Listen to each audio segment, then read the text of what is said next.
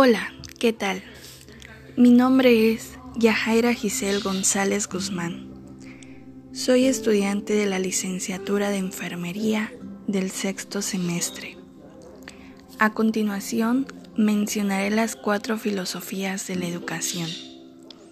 De la educación, deberíamos aprender que la educación tiene que ser un hecho o proceso de comprensión, de libertad y de felicidad, y que nada justifica un método educativo basado en la memorización, en el aburrimiento y en la coerción.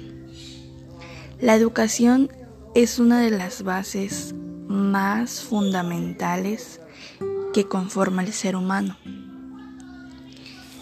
Empezaré a hablar un poco de mi vida. Mi vida estudiantil comenzó en etapa de preescolar.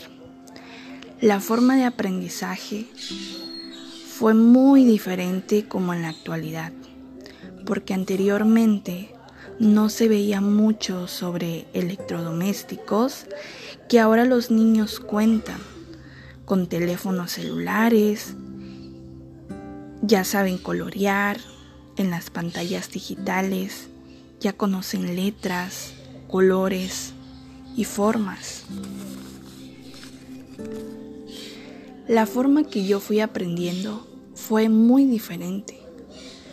Fue con figuras, láminas. Mm, pude saber identificar palabras, oraciones, números y para contar cantidades utilizaba gigantes abacos, gigantes figuras y entre otras cosas. Después cursé la primaria. En esta etapa inicié con la capacidad de resolver sumas, restas con deditos, ya podía escribir mi nombre, también identificaba los colores, conocía las letras del abecedario. Me basé de muchos métodos como son las tablas de multiplicación y yo sola, porque desde los ocho años todas mis tareas, trabajos, hasta hoy en día las he hecho yo sola, porque yo vivo con mis abuelos, ya que mi mamá se encuentra del otro lado del país. Mi abuela es analfabeta y mi abuelo terminó el cuarto año de primaria. A mí, en aquel entonces, se me complicaba muchísimo las divisiones. Mi abuelo intentaba ayudarme, pero en el momento que yo me equivocaba o tenía que utilizar la goma o el borrador, él se molestaba y yo no entendía por qué. Y siento que eso no fue la manera correcta para enseñarme. Pero yo entendía un poco, porque también era una niña, me sentía, a veces comenzaba a llorar y quería que mi mamá estuviera ahí.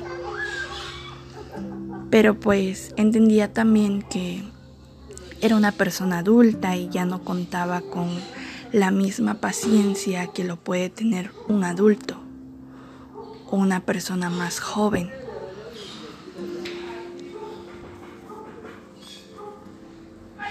Entonces lo que yo hacía era buscar la manera de poder aprender aquellas divisiones que a mí se me complicaba tanto. Y lo que hacía era quedarme horas extras con la maestra.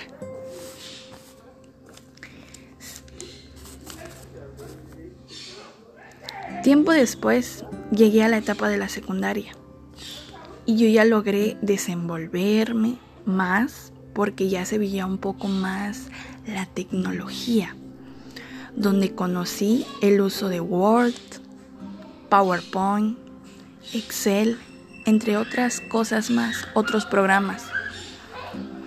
Yo ya sabía organizarme con mis tareas y ya dominaba las sumas, las restas, multiplicaciones y divisiones.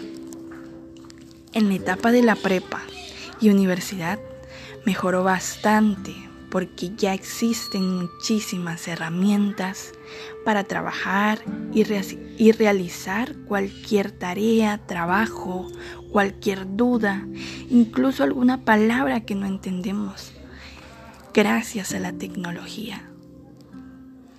Ya existen muchísimos tutoriales por el sitio web para tener ideas de cualquier cosa que nosotros queremos realizar. En mi caso, a mí se me dificultaba o quería tener un método de cómo estudiar, de cómo grabarme aquellas cosas que no podía. Entonces lo que hice fue investigar y encontré que la palabra la forma y el método de poder estudiar no es memorizarte las cosas, sino de comprender. Y otra forma que encontré es hacer un autocuestionario y responderlo con las propias palabras. Para concluir, la filosofía en el esquema antropológico, este consiste en identificar al ser humano, quién es, cuáles son tus metas y propósitos el emotivismo, la felicidad, la voluntad, la educación y el conocernos a nosotros mismos. Yo siempre he tenido como propósito ser una gran enfermera y ayudar a todos los enfermos que existen y si se puede, de todo el mundo. Y sobre todo, apoyar a mi familia le pido a Dios que me dé muchísimos conocimientos y mucha sabiduría para cumplir mis sueños y salvar muchísimas vidas. Hoy en día es más fácil estudiar porque la actualidad cuenta con muchos medios para aprender y educar.